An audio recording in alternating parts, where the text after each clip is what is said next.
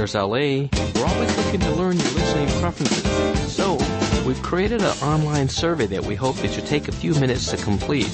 To make it worth your while, the first 50 people to complete the survey will win a Starbucks gift card, and one lucky winner will win the HumanWare Victor Reader Stream, the most innovative way to listen to podcasts, audiobooks, MP3, music, and also record your favorite lectures. To sign up for the survey, you simply go to www.airsla, that's www.airsla.org, and look for the link on the top of the page that says survey. So, good luck, and we hope that you'll continue to listen to Airs LA. There's something new every day on Airs LA. My name is Dr. Bill Takeshita, and I'm the Chief of Optometric Services at the Center for the Partially Sighted in Los Angeles, California, and the Consulting Director of Low Vision at the Braille Institute of America. Each Sunday, we're going to bring to you tips and information that we hope will help you to cope while living with low vision. Medical treatments that may help your reading if you have diabetic retinopathy or macular degeneration. For many people who have macular degeneration and diabetic retinopathy, the culprit of their reading difficulties is the leakage of blood in the center region of the retina, called the macula. Now, the retina is the light sensitive tissue of the eye that allows us to convert visual images into electrical signals that are then sent to the brain. Now, for those with wet macular degeneration and diabetic retinopathy, the center region of the macula is a region that often is going to undergo different types of damage as a result of blood leaking right underneath this tissue. When blood leaks underneath the macula, the blood can then penetrate through the tissues and it could actually cause structural death to the cells of the retina.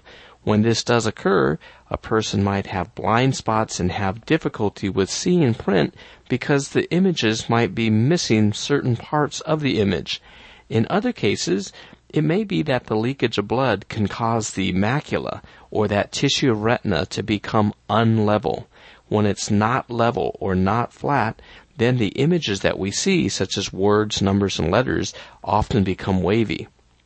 Well, fortunately, there are some new advances in medical technology that may help you if you do suffer from wet macular degeneration and diabetic retinopathy.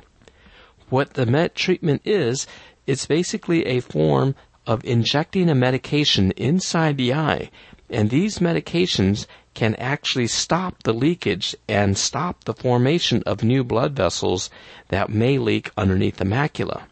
You might think of it as though you had a set of pipes in the wall behind your home and these pipes actually leaked.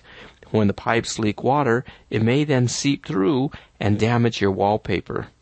Well, we now know that this is the same type of thing that happens inside the eye, but with these new medications, the medications can be injected inside the eye, and these new leaky blood vessels can be treated.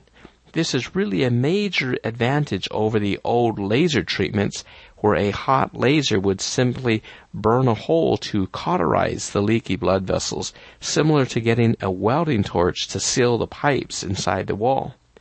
Now the medications that I'm referring to are two specific types of medication. One is called Avastin, and the second is called Lucentis. Now, Avastin and Lucentis are two medications that are very, very similar, and in fact are made by the same company. These medications are called anti-VEGF. And what this basically means is that they are going to prohibit the formation of new different types of blood vessels. In other words, these new blood vessels will not develop underneath the retina, and this is a way that you could often find your vision to be improved.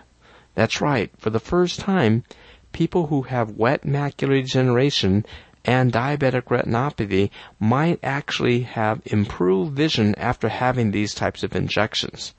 So the questions that often arise about these types of treatments are number one, how often does one have to get these medications injected into the eye? Well, these medications are usually going to be injected once every three weeks to four weeks, and your retina specialist will tell you specifically how frequently he or she wants to inject these medications. Number two, another thing that comes up is, well, are these medications covered by Medicare? In most cases, a person who does have Medicare can actually have these medications billable through Medicare. This is something that makes it much more affordable for the person who's going to get this kind of a treatment once every month. Number three, do these types of medications improve vision? And yes, these are medications that we do see for many people, their vision actually improves. This is something that's very, very exciting. At our center, the Center for the Partially Sighted in Los Angeles, we've had many patients where their vision has improved to such a level that they did not need to use as strong of magnifiers after they had the treatments with either Avastin or Lucentis. Now there's also other types of medications that might also help. In some cases, a person might have swelling or what we call macular edema. This is something that could also really affect a person's ability to read text and see details clearly. While there's different medications that also can be used to reduce this type of swelling of the macula. For example, one is called Kenalog. And Kenalog is something that has helped many of our patients who have diabetic retinopathy in which the diabetes has caused the macula to become swollen. In fact, I've seen patients whose vision have improved from 20 over 200 to 20 over 40 after having these types of injections. So overall, there's also medical treatments that are available for many people who have difficulties with reading due to wet macular degeneration and diabetic retinopathy. It's unfortunate, but there are many times that people do not see their retina specialist on a routine basis, and as a result, they don't know that there's these new medications and treatments that can be helpful. So I recommend to all of you who do have macular degeneration or diabetic retinopathy that you set up an appointment with your retina specialist to see whether or not you may benefit from some of these new medications and treatments. Hopefully, this will also improve your vision and this can allow you to continue to perform a lot of the reading, the writing, and the different types of things that you want to do in your daily life more easily. For AIRS LA, this is Dr. Bill Takeshita. This podcast is intended solely for the use of the blind and print impaired audience. Any unauthorized use is prohibited.